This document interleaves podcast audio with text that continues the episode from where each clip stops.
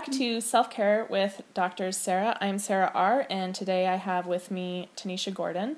This is a continuation of our last podcast because we had kind of a catastrophic technical failure uh, where we couldn't connect anymore on Uh, over audio uh, on the internet because we live in separate places. And so uh, we're picking up this conversation uh, roughly from where we left off, but there might be a little bit of overlap. Uh, so we apologize to our listeners for that. Um, but anyway, Tanisha, thank you again for coming back on the show. Absolutely. Thanks for having me.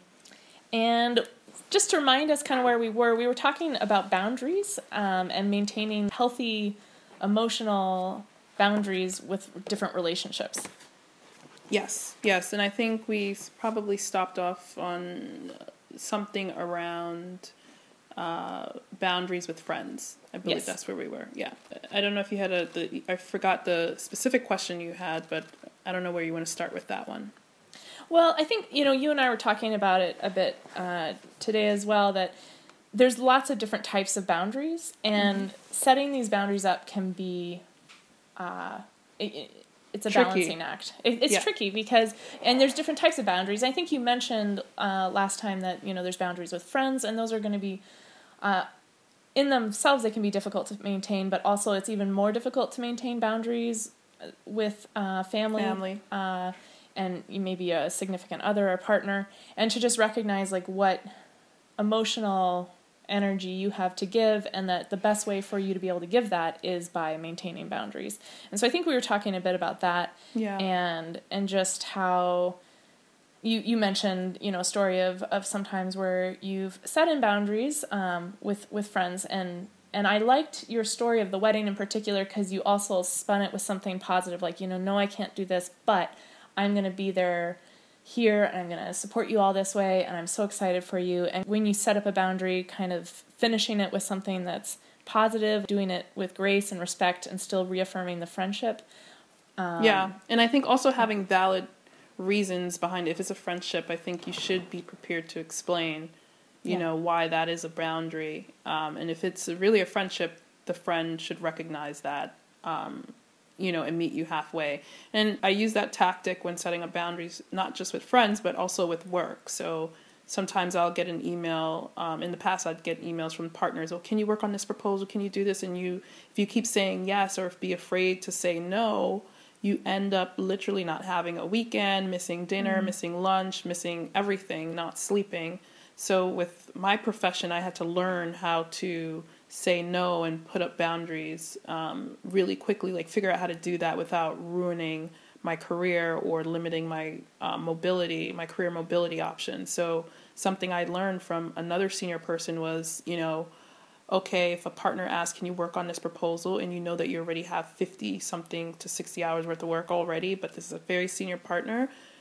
What I've done in the past is say, okay, who in my network, one of my mentees or peers that need the opportunity or need that exposure could assist.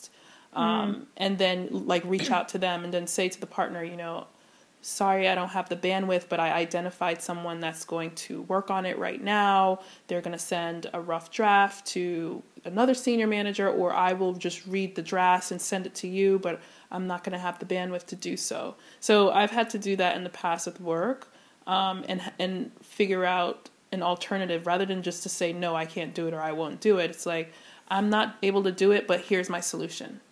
Or if you give a timeline. This actually happened. That story reminded me of a story that just happened to me recently where someone, it was actually um, an undergraduate student, uh, emailed me saying, you know, um, I'm just trying to check something. Could you please get me the files that you used for this? And I was on travel at the time. I was on vacation. I said, you know what, I, I can do that, but I'm not going to be able to do it until this coming weekend because I'm, right. you know, out of town. I'm, you know, hiking a lot. I haven't been on my computer that much, but yes, I'll get it to you. Right. And then like the next day they C C'd everyone in, you know, my old advisor and everyone. And they're like, well, we've been asking Sarah for these files, but she's not able to get them to him. To us, and I was just like, what are you doing? what wow. are you doing? You know, and so like being, it's it's frustrating when you put up a boundary and say, look, yes, I can get this to you, but not until this time. Mm-hmm. Uh, and someone pushes back on that in an inappropriate way. You know, in a more positive way, I think like with friends, this sometimes happens. Say you have a really bad time. Like, I don't know, you know, you, you with your sisters and, and, you know, me with my dad dying, you know, something can be really heavy happening. And then you have a friend also in need and they're requesting something on you when you don't have the emotional energy to give to them. And rather than just saying, you know, Uh, are you crazy? Look at me right now, you know, mm-hmm, mm-hmm. Uh, saying, look, I'm really like, this is just not a good time for me, but I, I really want to, I care about you. I want to talk about this.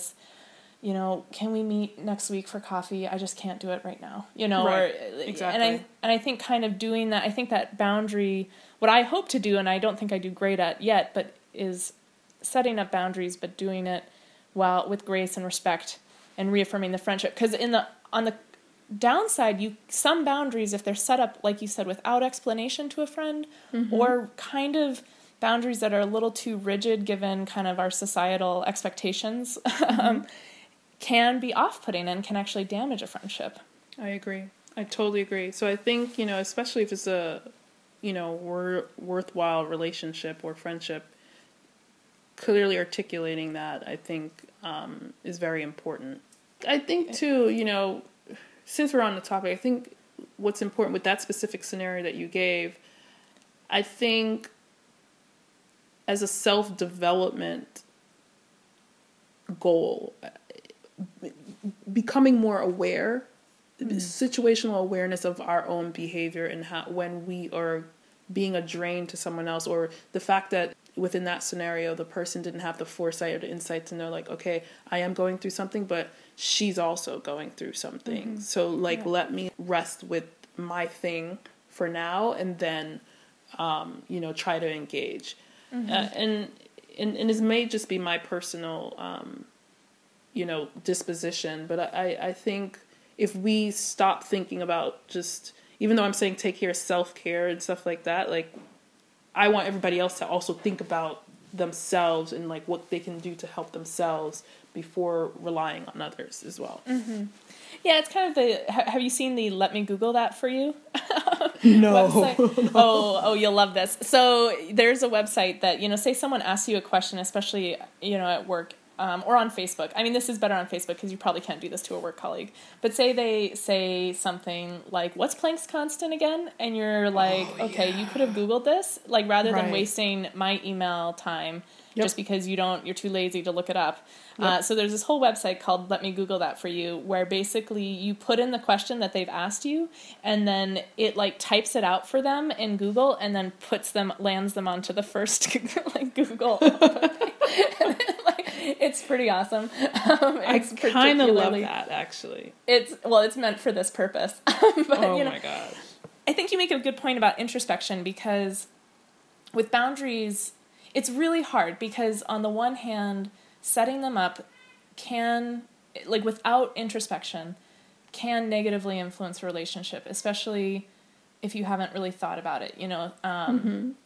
Kind of this question, say like, how long is it too long to ask to stay at someone's house or to have someone stay at your house? Right. These are things that depend on like the duration of the friendship and exactly. kind of what else, the situational thing. Do they, you know, do they have a spare bedroom, or are you literally on the couch that leads the only way to the bathroom? I mean, you know, there's all sorts of different considerations uh, mm-hmm. with these, and each situation's different, but that's why we need to, when we're setting up boundaries, kind of, I think, check in with ourselves to, Uh, yeah, make sure that we're doing them in a way that's mindful.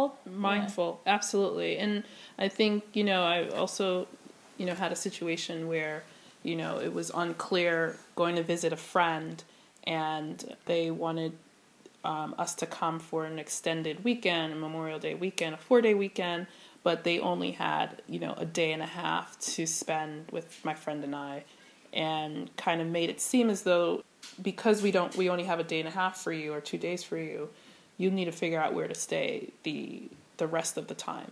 Mm-hmm. And it's mm-hmm. like, okay, is that a boundary? Did something mm-hmm. happen? Was the friendship actually a friendship? Right. Um, yeah.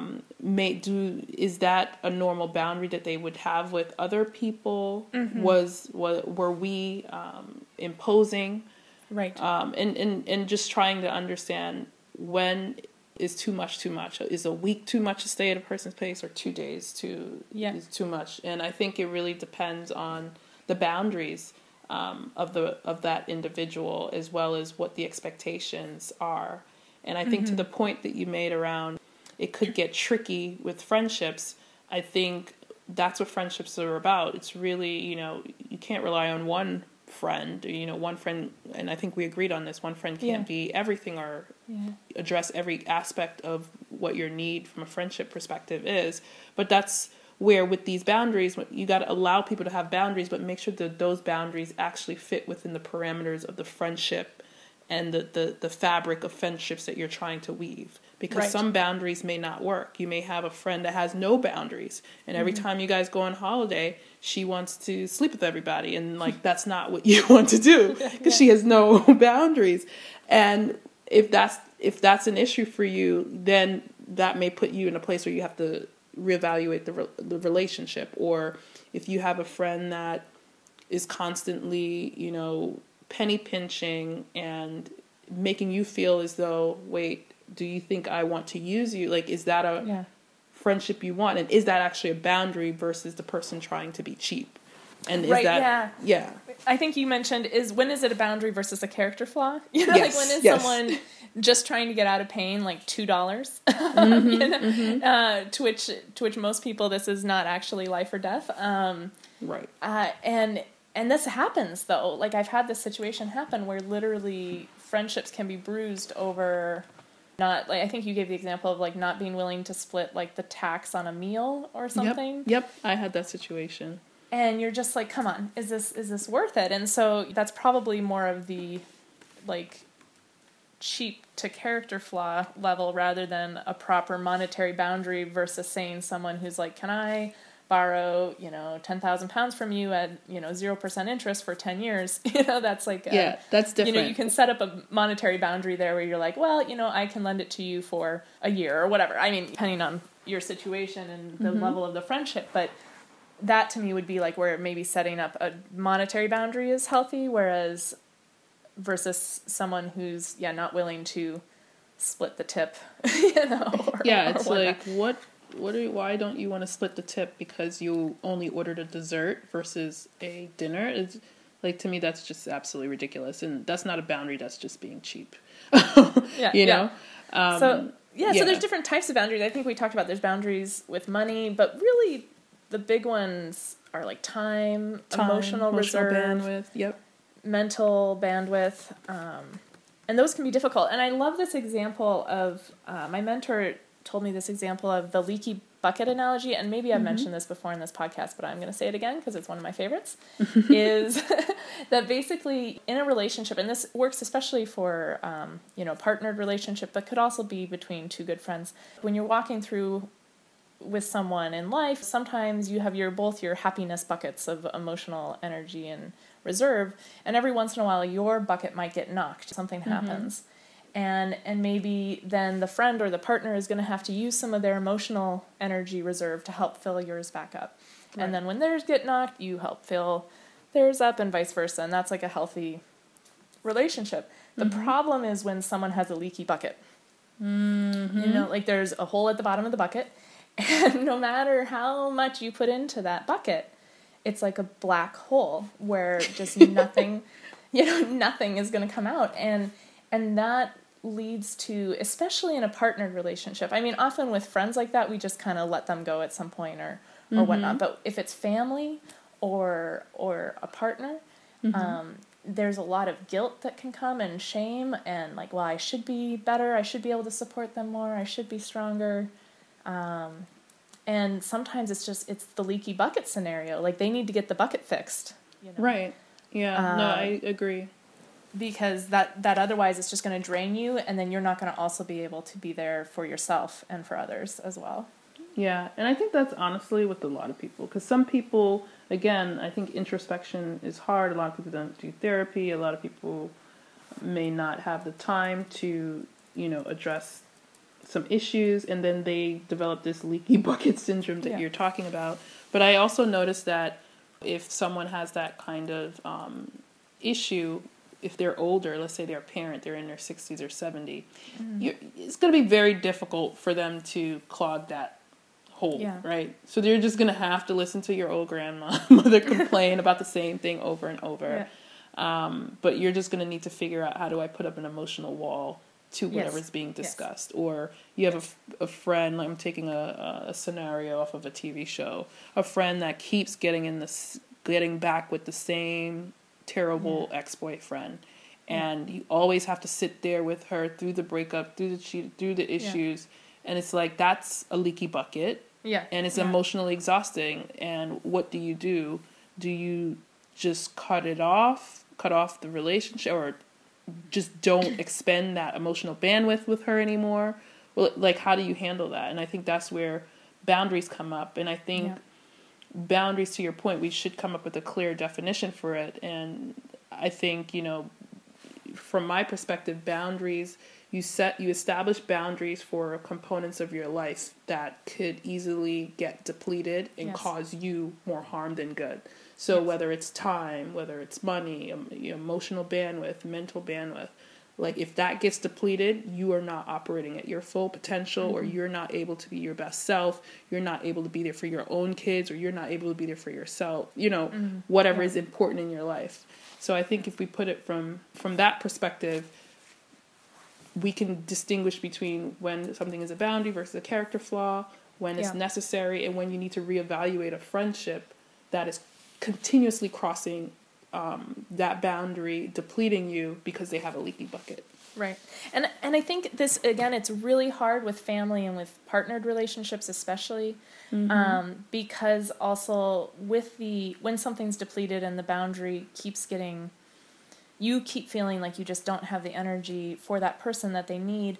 So, sometimes it's the leaky bucket scenario. Mm-hmm. And and then sometimes also it's just there's a lot of um, fog, what, like fear, obligation, and guilt. It's an acronym, mm. uh, where you feel it like clouds your judgment. So you can't even tell that you're in a scenario with someone with a leaky bucket, if that makes sense. Oh, okay, because got it.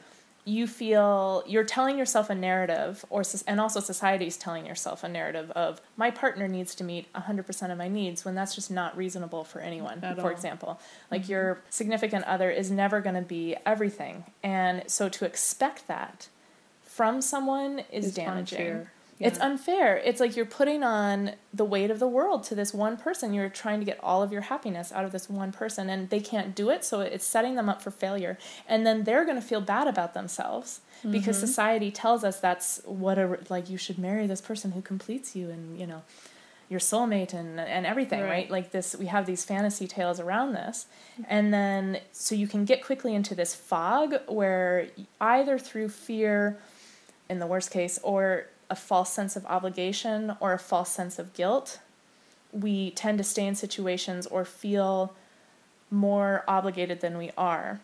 Mm-hmm. I have um, an example of a friend, actually, that was just uh, in a car accident with, with two of her friends, and she was a passenger. Uh, she the one friend was driving without insurance. She said, "I don't think that's a good idea." The person got in an accident, and now they want to split the cost all three ways. And my friend's like, "Look, I don't, you know, I told you it wasn't a good idea." And, but she had a lot of guilt. You know, she had this mm-hmm. fog scenario where she had this false sense of obligation and guilt happening. And everyone around her was telling her, "Look, you were a passenger. You told them you didn't think it was a good idea. You know, uh, what, what else were you supposed to do?" Right. Uh, but she is like feeling this, this fog. And so to have, also, I think when we're in scenarios like that, to have someone that we trust, like a mentor or another friend who can look at a situation objectively of our partnership, you know, if this is mm-hmm. with a romantic partner or with a friendship, where you can really start to clear those false sense of obligations and guilt that t- all too often come in, I think, and, and cloud us. And often this is when boundaries are getting broken down. Exactly. Ex- that's exactly. And I feel really bad for your friend, but that is a... a a prime example of what happens when you don't have boundaries. Right. Now you're in the financial trauma, you're in an emotional trauma, the, your friendship is being strained. I mean, the whole yeah. situation's ridiculous, but yeah, I mean, the this whole is also thing is ridiculous. What's, what's happening is her friends are not having any introspection. They're not taking on guilt for their actions, you know, which right. is rented the car, you, you knew the agreement, don't let someone else drive it, you know, and it's, these situations happen a lot where I think when we, when we don't introspect. You mentioned introspecting, and I had one more point on that too, was I recently read something about how people would rather like induce pain in themselves, I think, like physical pain, than sit in a room by themselves for fifteen minutes without a smartphone or anything to distract themselves with. Um, like That's sitting actually really sad. Yeah. Sitting by ourselves with only our thoughts is scary to a lot of people. Like, and we mm-hmm. see this just in all around us, you know, with everyone looking down at their phone all the time.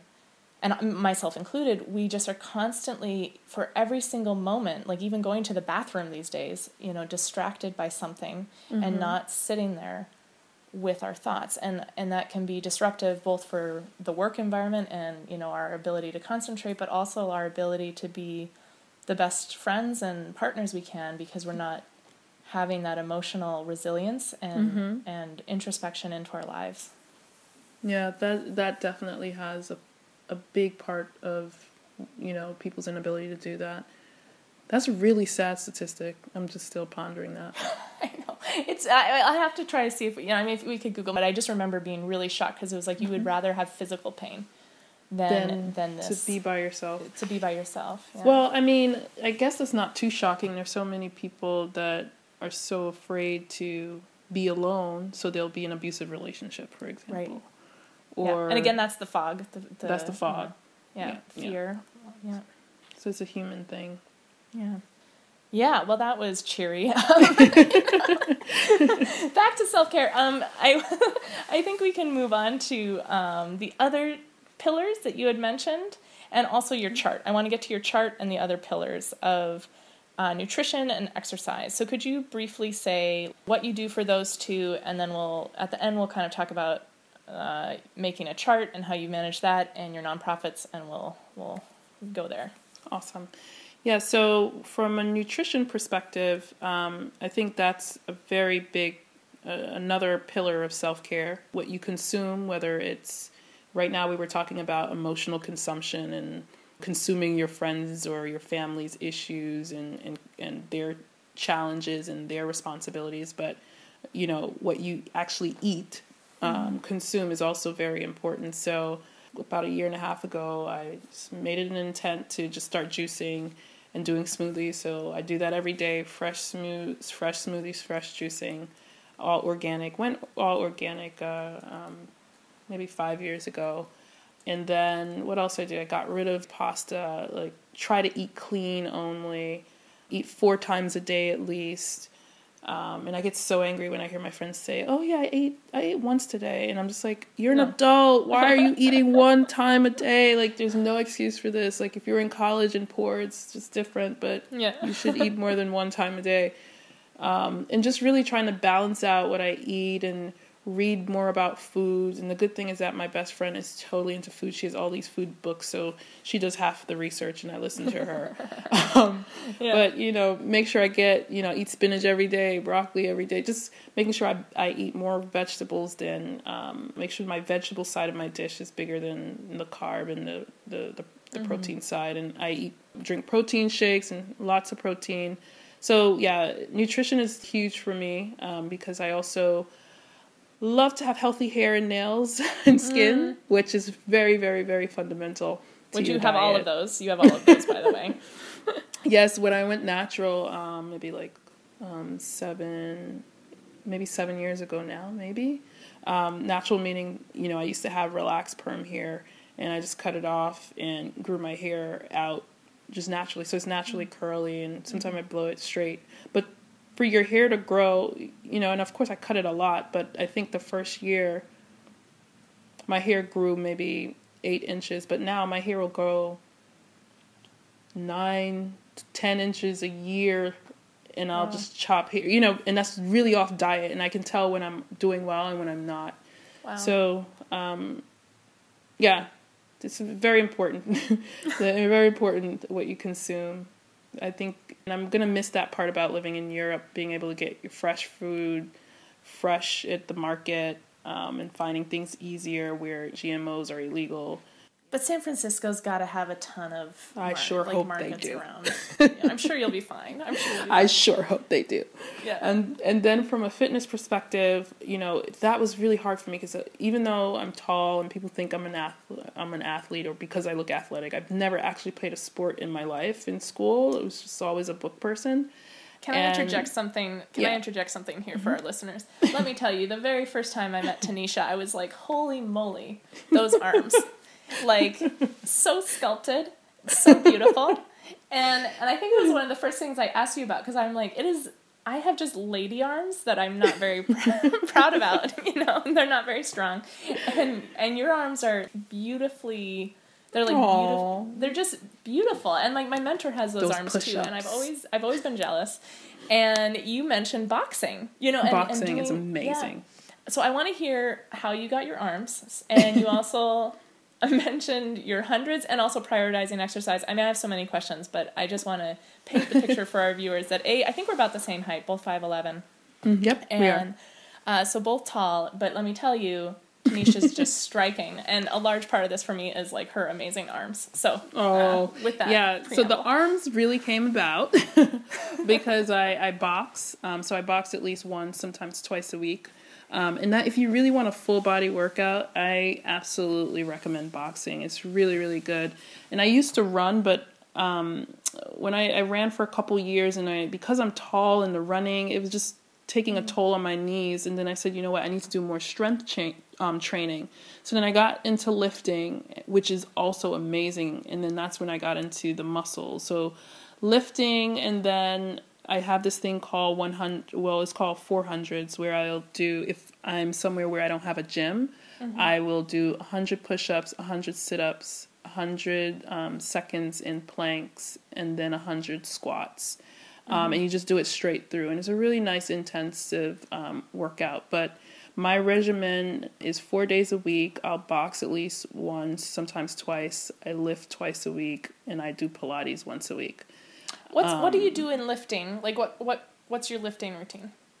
So I love to do circuits. So my lifting routine, very much squats, bench press, um, leg press, really just working. Uh, also the back. Back is very important. If you really want a strong core, you really need to work on your back and also abs, but mainly your back.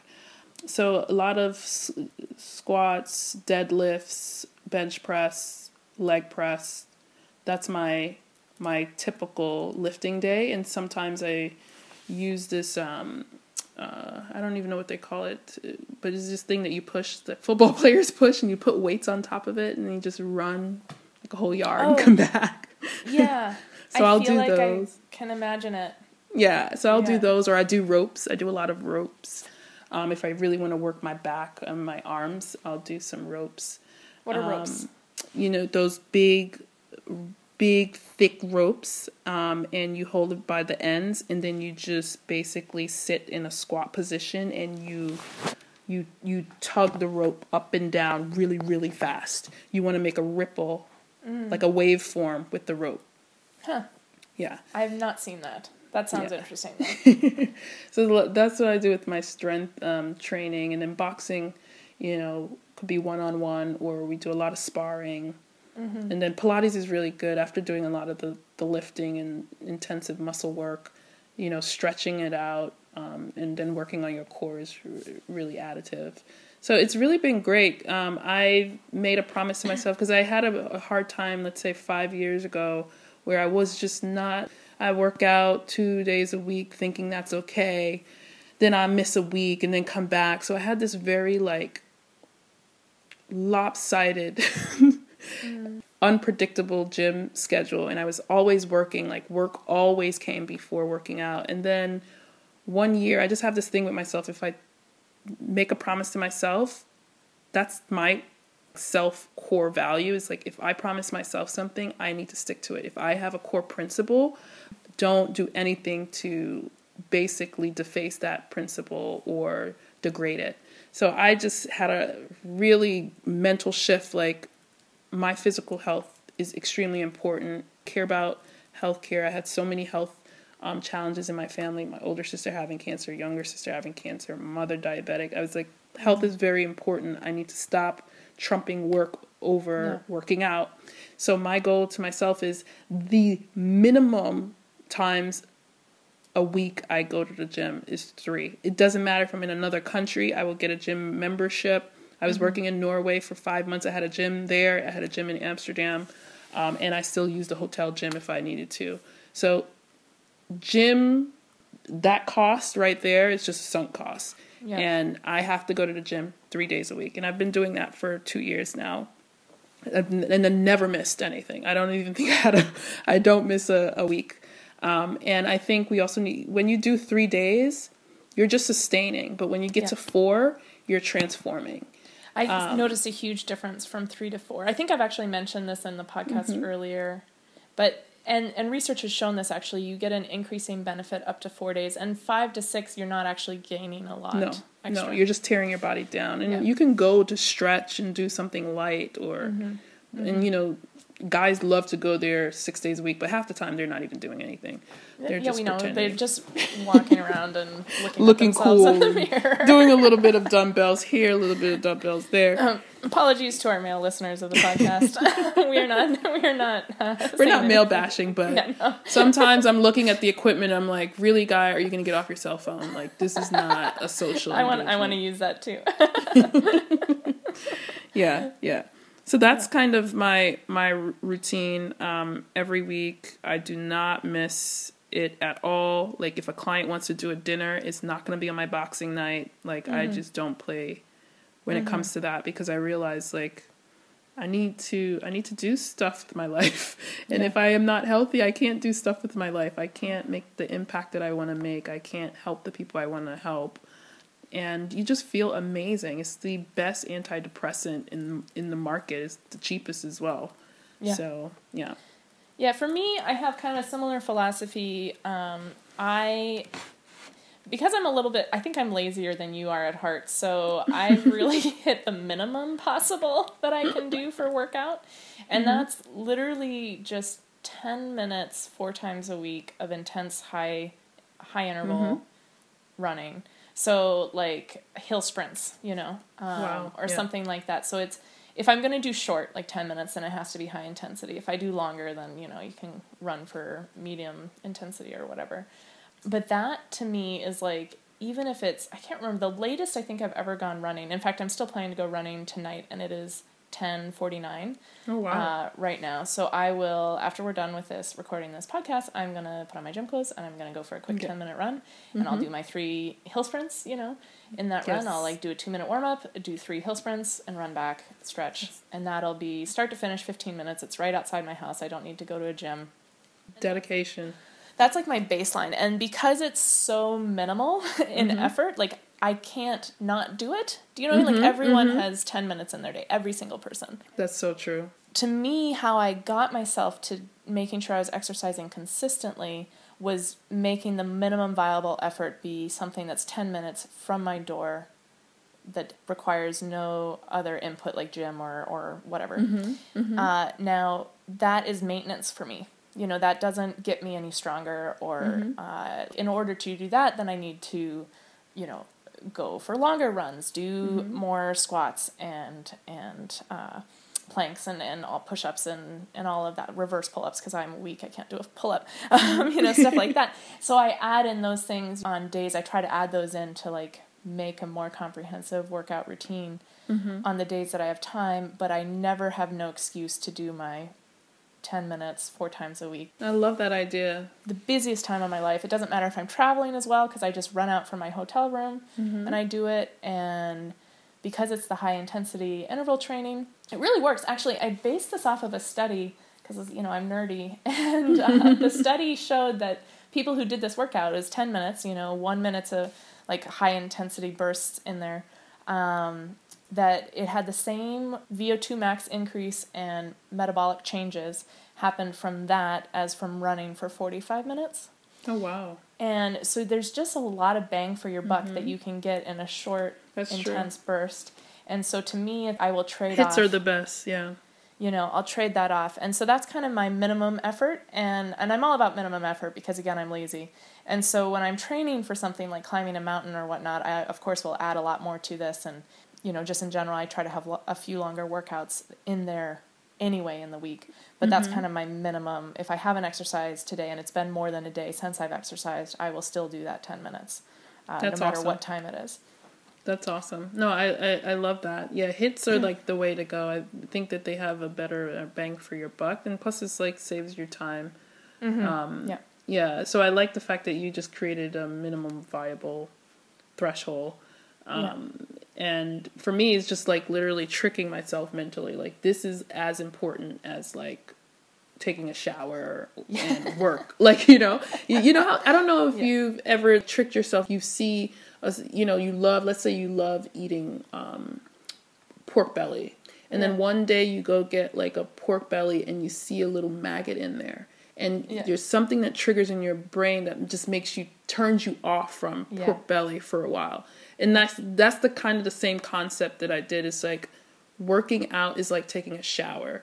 Like, yeah. would I not take a shower? Yeah. Like, yeah. Yeah. Sh- only in extreme circumstances, you know. Only in extreme circumstances, exactly. Yeah. So that means, okay, um, I need extreme circumstances where I can't go to the gym, where yeah. there's no gym, or I can't do, like, the You're one hundreds in my you know. room or something for ten minutes. So, yeah. Mm-hmm. Yeah, no, I agree. And I like what you said, you know, that there's these core values. Um, the way I've kind of... kind of in my own life have implemented this is you don't necessarily need a plan, but you need priorities. Mm. Keeping those priorities at the front of your life is way yep. more important than what am I going to do?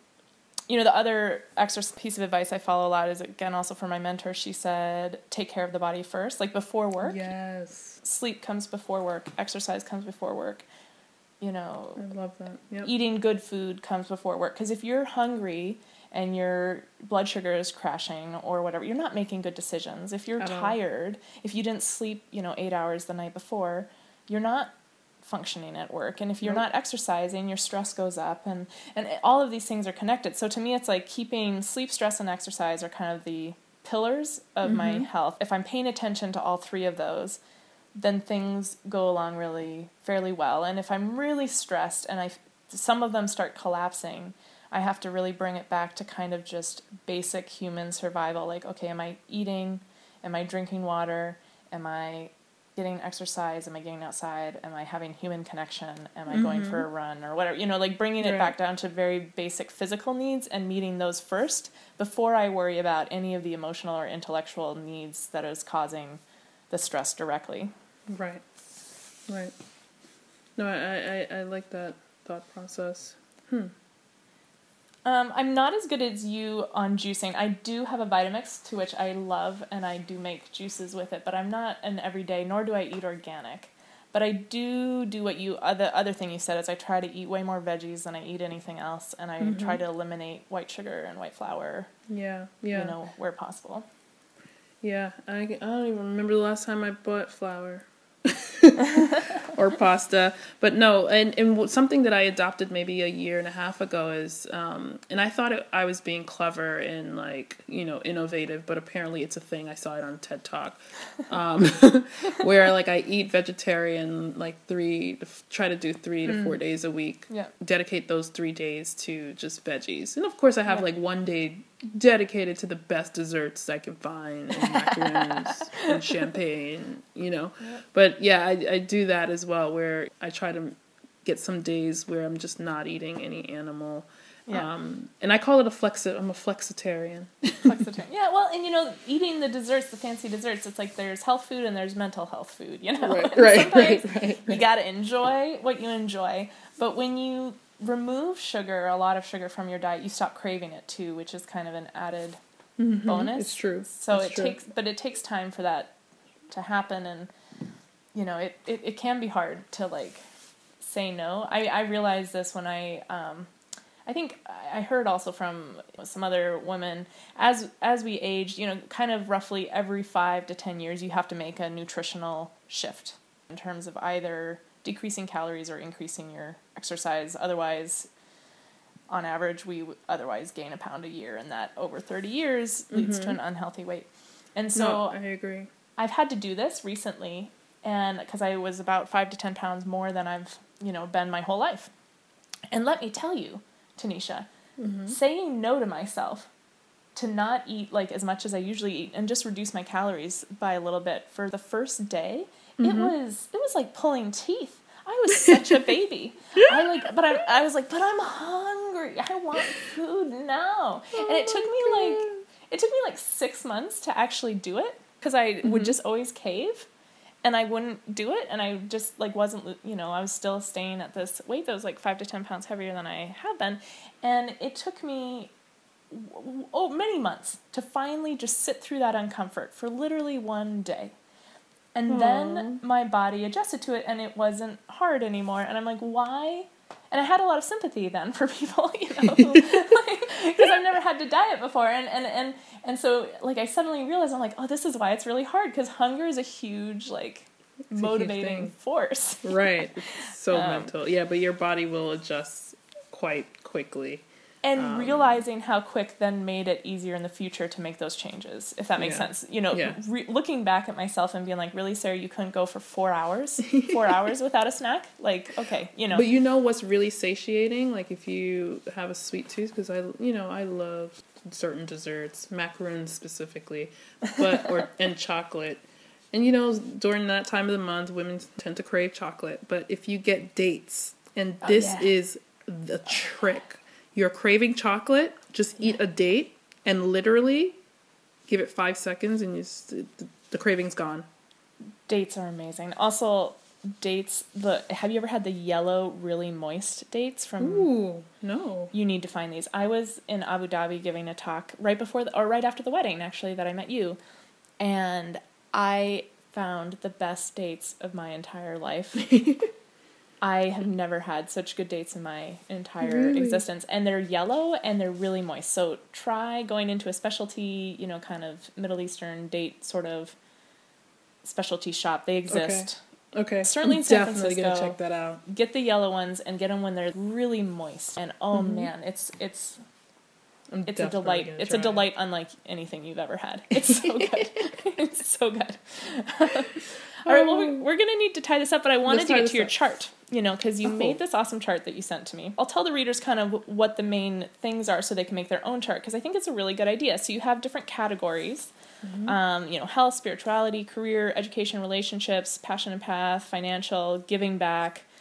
And then you have kind of a goal within each of those and your objectives. And then um, K P I, which is, what is it again? Uh, key performance indicators.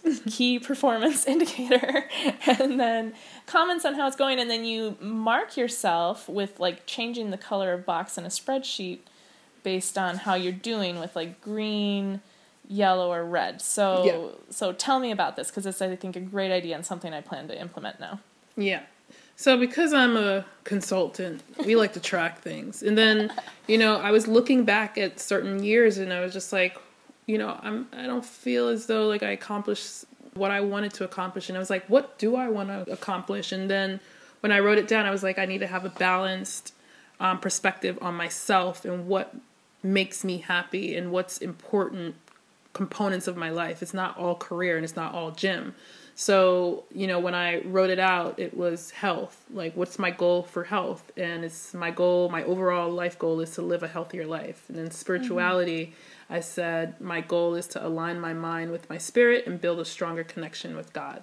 So mm-hmm. I did that for each career, education. And education is really just like some of my passion. It's like seek knowledge and learn. And I like physics and I like things around data and modeling and data art- architecture. So reading and like consuming those things. Not just reading, you're reading Quantum Gravity. I just, for the listeners, uh, this is another reason why Tanisha and I connected, because she was asking me about Quantum Gravity at a random lunch for the wedding. And I was like, but you're a consultant and what? And what's your background? How do you even know what these things are? so so she's reading uh, yeah. relativity and taking online physics courses and watching physics specials in her spare time, along with boxing, saving the world, running a nonprofit, which we'll get to again, um, you know.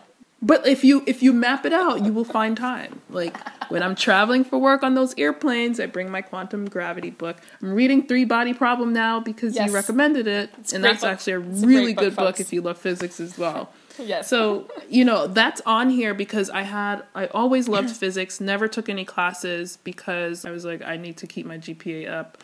But as an adult, as an adult, like, I just really like it and I understand the concepts. Of course, I can't, I'm not a real good mathematician, so don't ask me, you know, the, the, the math or any of the other, you know, tactics behind it. Um, so I was just like, if I like this, I need to make time for it. And if, yeah. the only way I can make time for it is if I hold myself accountable. So I put it in here as a, mm-hmm. as an item.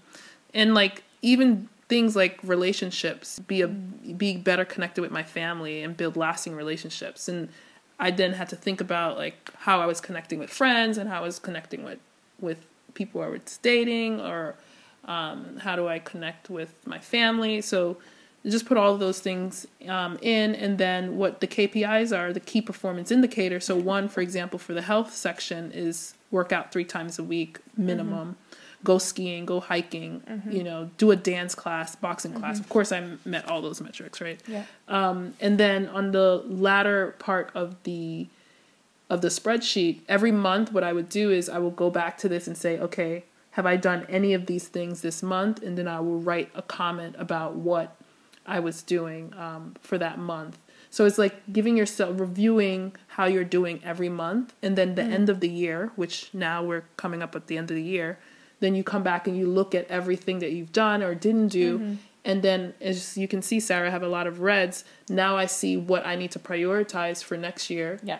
yeah. Um, and work on those things, like writing more, right? I'm supposed to be writing some sci-fi books and I'm not doing that. Which is, which is how we are also friends on right. that note. Right. And something hopefully we can go forward with together. Yeah. And then you create your New Year's resolution based yeah. off of how I'm performing on these things. I think for me, I might find this level of spreadsheet overwhelming because there's mm-hmm. about, I don't know, thirty rows or something here. Because I'm crazy, of, Sarah. You of key performance. Well, you're also very awesome. But the key performance, you put me to shame, the key performance indicators. There's the the key with them is they're very clearly very detailed, so you can get a clear indicator of whether you've done it or not. But there's a lot to track. And so one thing that I was thinking for myself is there are things that I want to change, but just focusing on like one a month, like trying to implement them mm-hmm. rather than like all at once in January. You know, mm-hmm. focus. I really want to involve more of a daily writing routine. So, and we had talked about this, like implementing something that's a minimum viable effort, you know, like five or ten mm-hmm. minutes. You know, mm-hmm. once a day, something that's so easy that I'll at least cross that threshold. Right. And just focus on that because otherwise, I don't know, like you try starting all the balls and they all come falling down. Falling down, unfortunately. You know? How, how, how, it seems like you do fairly well just diving in with all of them, or did this build up slowly, or how did you, you Um, know? Let's see. Well, I just, so the first two, I so of course I started on the first two. Mm-hmm. Um, and then I just tried to, the first two months, I just did whatever I could and see, saw what was coming up naturally in my natural routine. Okay. So, um, yeah. and then I tried to tweak along the way. So of course with spirituality, that one was a little harder. I was listening to certain stuff. So then I tried to tweak along the way. With working out, I already had a good, yeah. good system in place, but I, a part of the healthy category, I wanted to switch to more natural products. Right. So yeah. then I put like use natural deodorant. So mm-hmm. switch off of that. And I have this thing with NyQuil. Mm. I had to put I it on there. There's, a, there's an L O L associated with the NyQuil entry, just as an F Y I. Yeah. I wanted to like stop taking like these, you know, yeah. pharmaceutical drugs, but yeah. like I need NyQuil in the Netherlands when I have a cold, and I love I NyQuil because if I feel a sneeze coming, I'll just drink it and then oh, I'll yeah. be cured. But it, I wanted to start living a healthier life, and I know that's not good. Well, I don't know. I mean, is NyQuil that? I took NyQuil last night because I'm I'm sick. Okay, like, I don't think you know cold. What I do. I will drink a whole bottle of NyQuil in three days to get rid of my cold. Okay, well, you're crazy. Right. So that's no, I'm just that's not okay. Yeah, right. No, like my NyQuil bottle has lasted well over a year, but what? Never. I would need three to four bottles a year. No. So, no. It is it is a miracle drug though. Like it attacks all it's amazing. The all the it's symptoms. Actually amazing. All of the symptoms. You know, it's amazing. It's amazing, especially in the Netherlands, because what they do is if you have a cold, they give you something for sneezing, then something exactly. for runny Here too. nose, and Here something too. for... I hate it. And you can't it. combine them because they all contain like Advil or paracetamol in them, or, you know, the pain stuff. So yep. it's always it's always the pain thing with the runny nose, and then you have the cough with the pain, but you can't take it. them both together because then you'll overdose on the ibuprofen side of things. But you need... like also the runny nose with the cough. It drives me up the wall. And that's why there's no, that's why we have NyQuil. That's why, that's why the U S has bestowed the world with NyQuil. It's right. It's thing. Like the best medicine ever. And nearly every American I know that lives abroad, this is one of the key things they buy when they're home. Like not yep. just, you know, NyQuil, any of the cold, whatever your favorite, you know, mm-hmm. the smattering of cold medicine is, that always comes back with me on the plane. I know. It's hard. It's a struggle. As you can see, it's a struggle here. So, but other things are nice, you know, fresh food and vegetables, mm-hmm. you know, there's right. trade-offs. Right, right, right. Yeah. So that's kind of the, the basis of it. And of course, this was just, you know, working draft. It'll, I'll probably design it better next year, similar to what you were saying, like focus on, you know, three things first and then another three things and Add or one thing in. at a time mm-hmm. for one month, but... Well, I like it. Yeah. I really like it. And I, I like how you have these... Yeah, how you also check in with yourself and and not in a non-judgmental way, it's, it seems, because you're being very honest. You know, you have red boxes, you have green boxes, you have yellow boxes. Yeah, so, yeah. And, and I try to make... Uh, the reason why I have K P Is, and it seems overwhelming, but... it's very hard to say, okay, if you want to be healthy, what does that mean? Yeah. Like, I needed to get tangible things. Like, if you want to, you know, basically be more spiritual, what does that mm-hmm. mean? You mm-hmm. know? And for me, I said, okay, let me say one thankful prayer a day. And I could be say, oh, I'm really thankful for my great health. Mm-hmm. And, then, you know, just making sure you're keeping your spirit up. Do you know the gratefulness... Um texting service, which will text you every day at a time really? you set, and it says it's only for U S numbers. I highly recommend it when you move back to the U S, and it'll mm-hmm. send you a message saying, hey there, what are you grateful for today? And then you reply back to that text, and then at the end of the week they send you an email with all the things you said you were grateful for that week. Oh wow. I actually did something different. So and I, this one said I was supposed to do it, what my metric said, once a day. Clearly that didn't happen. That that lasted maybe two months or something. But I have a big jar, and I would write, like, things that I'm grateful for or thankful for, and I fold it up into little um, pieces of paper, Post-it notes, and I put it in this jar. And then mm. what I'm going to do for New Year's, I'm just going to read everything I was thankful for for the year. Oh, that's really nice. Yeah. I like that. I like that. See, see some reoccurring themes. Yeah. Well, so if you're interested in the texting service, or for our listeners, it's called gratefulness dot io. Mm-hmm. And if you Google that, that'll that'll get you the thing. I really like it because it's nice to see. Sometimes even within a week, we forget the good things that happened to us mm-hmm. that week. You know, yep. and you get to the end of the week and you're like, oh, um, yeah, it was actually a lot of good things happened. And I don't know. It, it also just reminds you to do it because it's sending a text to your phone. So. I like that. Yeah, I'm definitely going to do that. Definitely going to do that. All right. Well, I think we're going to have to wrap it up, but I wanted to briefly mention that in addition to being all of the things that you've now heard from Tanisha, uh, she, you know, including amazing arms and running a very, you know, successful, uh, being successful businesswoman, could you tell us briefly, you run a nonprofit as part of your giving back pillar of self-care where you mm-hmm. give back to others, and it's the Zimbabwe Education Fund. Mm-hmm. Uh, would you mind just briefly describing that for our listeners and where they can find it if they want to get involved? So yes, it's uh, our nonprofit is called the Zimbabwe Education Fund, um, and what we do is we basically sponsor um, children in rural areas uh, within Zimbabwe. And right now we're sponsoring an entire school um, in Motoko Village um, called Chimkopa Primary School. And um, what spurred this uh, opportunity for us is that we realized uh, a couple years ago when all the schools were shut down, a lot of the poor rural kids uh, did not have a means of, you know, getting their education. And even when the schools opened back up, their parents couldn't afford those school fees, and it was at the time it was like the equivalent to thirty-five dollars a year. Mm. Um, a lot of these kids had to walk miles with no shoes to get to school. And once they got to school, and let's say they got they somehow got their school fee paid, they were in classes with no lights, so their mm. vision was becoming impaired. They couldn't see the chalkboard if there was a chalkboard. They didn't have desks. They didn't have chairs. So what we came in to do is really just try to take care of some of the basic needs. So we built mm. desks. Um, we electrified the school block. We did, you know, got the books.